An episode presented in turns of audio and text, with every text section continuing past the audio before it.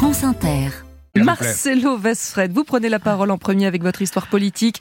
Emmanuel Macron a donc convié l'émir du Qatar à un dîner de gala hier soir à l'Elysée. On en a parlé dans le journal.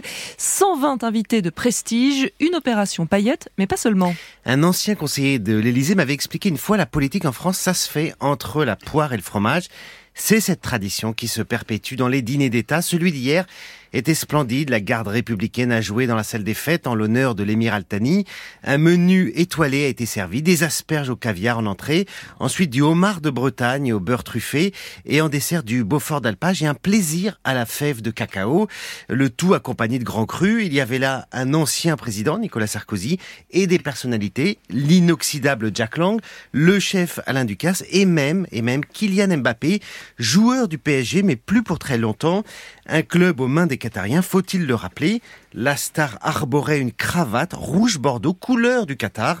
Emmanuel Macron a salué à raison un grand joueur qui a fait vibrer la France lors de la plus belle des finales de Coupe du Monde. Alors cet apparat, oui, ça Daniel, ça vous rappelle de mauvais souvenirs Volé face à l'Argentine. l'Argentine, volé, volé. Allez, on Aucun enchaîne. commentaire. Cet apparat, euh, Marcelo, euh, c'était pas un peu décalé avec la situation économique? Alors les esprits taquins ne manqueront pas de le dire, ils souligneront un entre-soi, mais ça reste un outil de diplomatie, ces dîners, Versailles, la Tour Eiffel.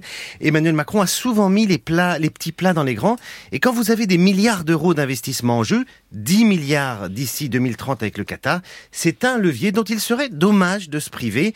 Il y avait hier beaucoup de capitaines d'industrie à l'Elysée. C'était une visite d'État, c'est-à-dire le degré le plus élevé en matière de protocole. Sur le plan diplomatique, la France a besoin du Qatar dans les négociations avec le Hamas pour libérer, libérer nos trois derniers otages. D'une façon générale, À Gaza. aucune à Gaza, bien sûr. D'une façon générale, aucune solution politique ne pourra se faire au Proche-Orient sans ce micro-État aux relations parfois ambivalentes, mais qui reste un allié de la France. Mais c'est efficace cette diplomatie de la fourchette? C'est nécessaire, mais pas suffisant. Les contre-exemples sont légion. Vladimir Poutine a été reçu en grande pompe par Emmanuel Macron et on connaît la suite.